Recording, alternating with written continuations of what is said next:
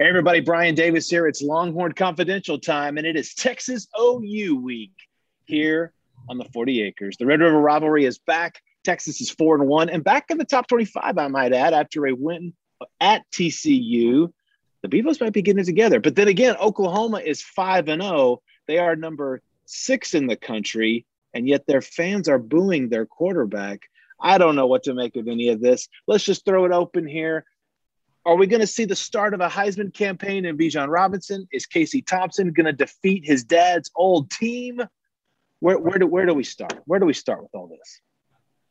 I'm starting out with turkey legs, Fletcher's corny dogs, two, and an adult beverage. And if there's a football game going on amidst all that madness, I will cover it. But I'm I'm really thinking about food right now. I'm between fried those. butter, fried M and M's, funnel cakes, which I think not very good, but I will eat them. Kirk. Uh, I'm surprised Sid starts out like that. I mean, I wouldn't be able to make it through the first quarter. I I end my state fair experience with corny dogs, as you guys know. So, one of my favorite weeks of the year. I mean, it's a rivalry, the essence of sports. To me, it's the greatest rivalry in uh, college football. I'm a little biased. Only hey, seen 50 of them. It's but, the only week of the year where Doug gets that little voice in his head when he starts talking like this because that's the hype. He gets excited, his voice it. changes, inflections. You noticed that, Daniel. You noticed it.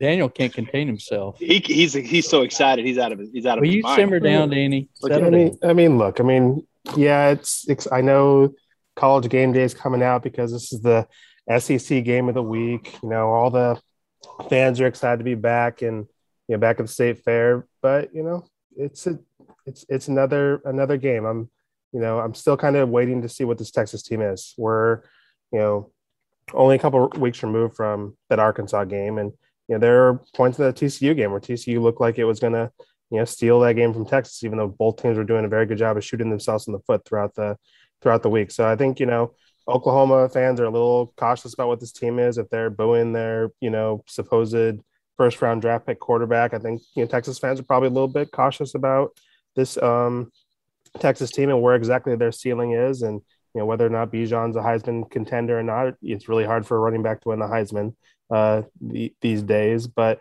you know we'll see. I think a lot of questions are going to be answered um, on Saturday, and um, I think people, if Texas wins, I think the excitement is going to be through the roof. I think you're probably not going to be able to contain the excitement of a lot of Texas fans if they're able to you know knock off Oklahoma. But Oklahoma is a six-time defending champion in this conference for a reason. I mean, this is that that's not a fluke. That's not a couple lucky bounces. I mean, there's a reason they they run this conference, and Texas is going to have their work cut out for them, no matter how poor their quarterback may or may not be playing. It's it seems to me that when because uh, all the things that Danny just outlined is something that I was actually thinking about yesterday is that it seems to me that both of these teams are sort of building on an upward trajectory. And if this thing goes the way we think it might, and there might be two Texas OU games this year, um, will will this game may, might be somewhat of an appetizer to what happens possibly in Arlington? Now, granted, there's a lot of things that have to happen before we see a second Texas OU match this year, but that but that's where I'm feeling like both of these teams are right now. Is that uh, both of them have certain issues that they need that they need to be worked out. Danny's exactly correct. We're just a few weeks removed from Arkansas, but Texas has gotten their their proverbial S together. It looks to me like, especially with the running game, how well they closed the door against TCU in the fourth quarter, and the defense. While not perfect, it's not perfect. Still not enough pressure on the backfield for me. Um, but they are collecting momentum and, and moving in, in the right direction. Seems to me. I agree, and and you know, like you said, they have coagulated their feces over these last couple of weeks. But for me, they're not. I mean, if you look at this matchup, it's not Sam Bradford versus Colt. It's not. It's it's it's not a mega matchup for offenses. It's just going to be both of these teams are kind of a ground and pound type of team that are hoping that the offensive line can dominate the defensive line. So um, even though last year was a thriller, the four overtime game, I don't see this game being like that. I see this game being a a slower paced, fewer big plays, uh, one of those games where where it might end up being a mutter, one of those one of those 27 to 24 type games uh, that the, that a running back like a Bijan Robinson might end up taking over. But I don't know that it's going to be a game where, where quarterbacks are going to rule. Well, something strange will happen. It always does in this rivalry. We do know that.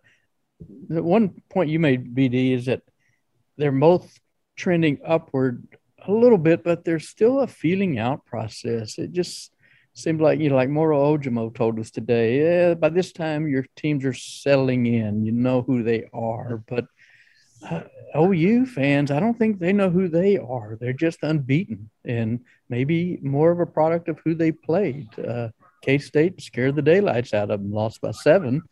K State did a late touchdown, but they didn't play great. They haven't been the dominant team we thought Oklahoma would be, and Texas to me has been better uh, than uh, we thought they would be. But the identity, you know, I think one of the things Texas plays hard. You know, we all know that's a big cliche, but I think it fits in this case. I would give. Sarkisian that they seem to play hard, except for that maybe second half against Texas Tech at home when it was well in hand. They play hard with a lot of intensity.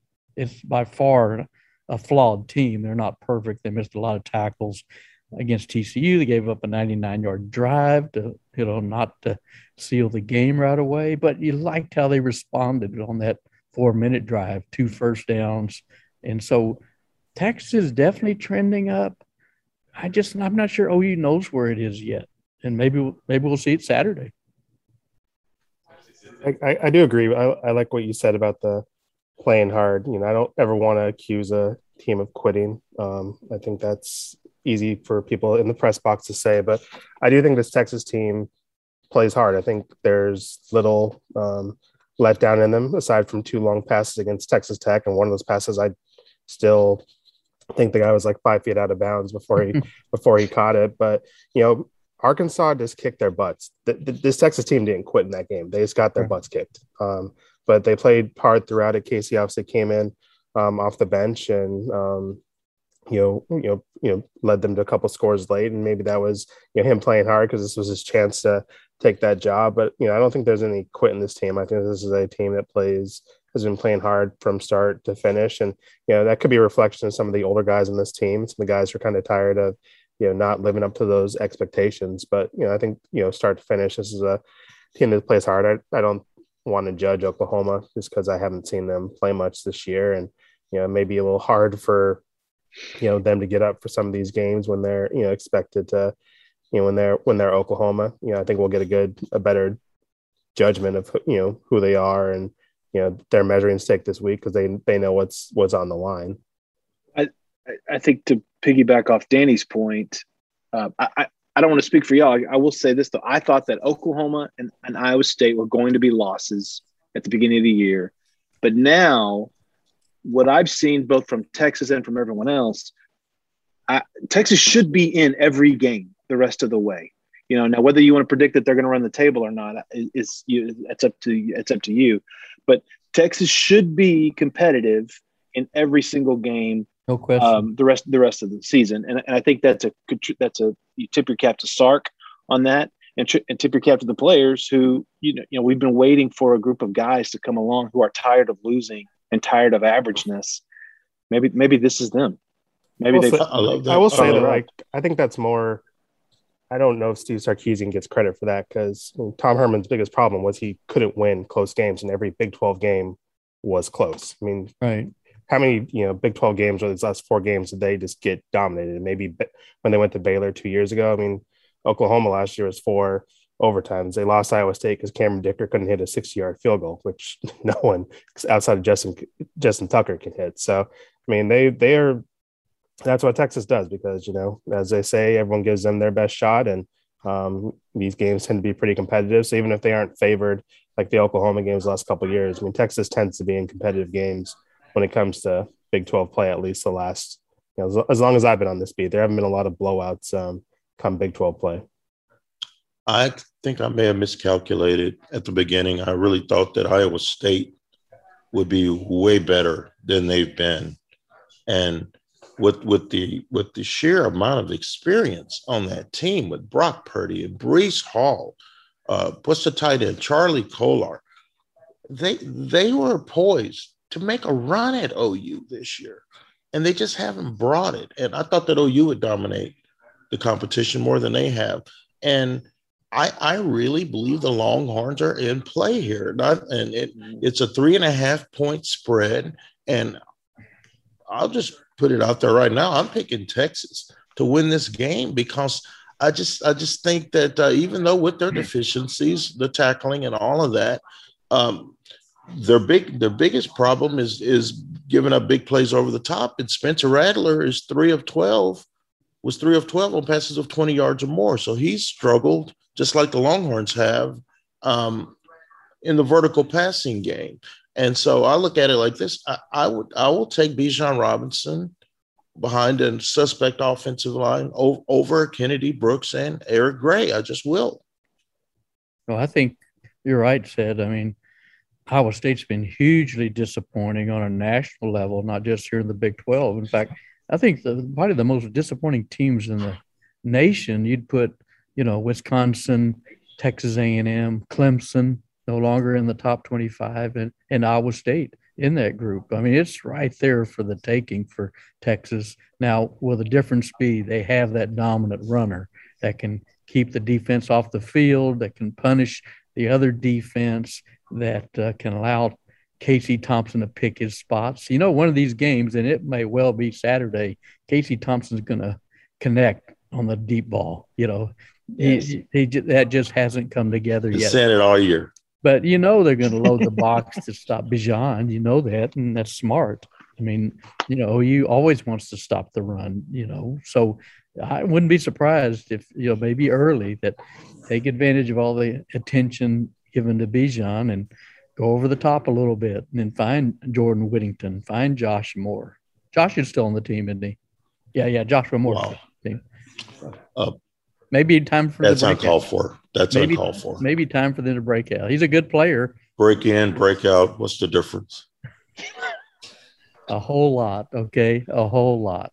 So, but what about? I was going to ask you guys about Casey. Is that you know how bad he wants this son of Charles Thompson, who won a couple uh, titles when he was an OU quarterback. I mean, just I just continue to be so impressed with this guy. You know, his moxie, his preparation, his studiousness. I mean, he's amazing. How bad do you think he wants this game? He's a pro. Well, the guy, the guys, the guy's a pro, and we learned we learned more today uh, than I think we had yet this season about how he treats his teammates.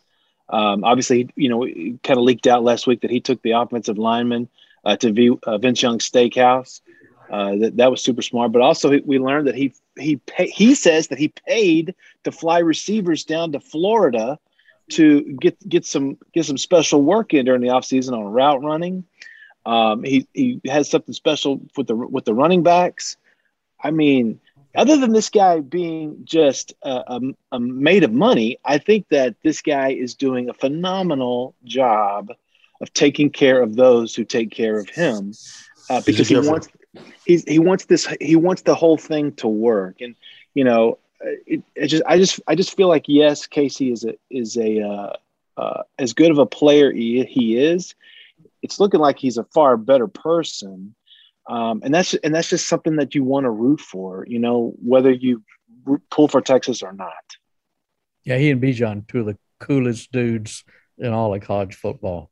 I think if you're mm-hmm. around them any length of time, you come away, you know, with that impression. So I don't know. I just I can't wait to see what he does because he's been you know, chomping at the bit three years on the sideline. I, I, was wondering if he's even begged to get in on a special teams play just to, you know, experience because for the longest time it didn't look like it was going to happen for Casey, even the start of this season. So uh, he will be prepared. No question about that. So I was curious about the offensive line. Do you think losing Denzel Okafor is, is going to hurt them? Uh, I guess Karic is the sixth man, now the fifth man. So, Danny, you think it's going to have much of an impact? I mean, it's going to have an impact. I mean, he, he's a starting offensive lineman, and he's a guy who's been around for six years. So I mean, that's veteran experience. You know, both leadership wise. I believe he was a captain before the the TCU game.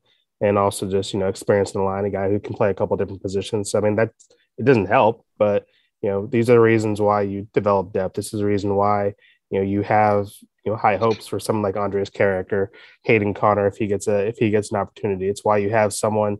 It's why someone like Derek Kerstetter is so valuable because in addition to being an, an old vet, he's versatile and can play you know pretty much five different positions on that line. So you can mix and match and kind of you know find what works for you. So it's not going to help, but you you know those young guys need to grow up at some point, and I guess it's going to have to happen at the at the Cotton Bowl, and those guys are going to get kind of baptized by by fire because if it's you know in Andrej's case, it's going to be a little bit different than you know you know starting at Kansas State as he did last year, getting in that um, you know Colorado game or getting in the TCU game. Um, Classic. That's a whole different environment. And Hayden, um, I think it was a Louisiana game he got in earlier this year. This is a whole different environment if, if it's if if it's him who gets the call. So I mean, those two are going to have to grow up quickly, but you know there's a reason why you recruit for these. It's not like these guys are two star talents. These are four star uh, kids who are highly regarded on the recruiting recruiting trail. And uh, I, I think Hayden was a three star guy, but you know these are guys who were you know recruited to be at Texas, and um, it's time for time for them to grow up quickly and see see what we, see what they can do. Well, this has been a five star video. I can tell you that. Um, we are gonna we are gonna. No, it's five star. We're, we're, all about the five stars here. We are. This is this is these are blue these are blue chip videos we're turning in here. Uh, you can read everything as usual at hookem.com. We will have stories all throughout the week leading up to the 117th edition of the Red River Rivalry, coming to you live from the Cotton Bowl at 11 a.m. Man, we're pumped about these 11 a.m. kickoffs, aren't we, boys? we are, and I've seen all 116 of them. Kirk is the one that brokered the deal that brought these two schools together 100, 116 years ago. Exactly. We'll be back on Thursday for more Longhorn Confidential. But for now, that's going to do it. For said Kirk and Danny, I'm Brian. We'll talk to you next time.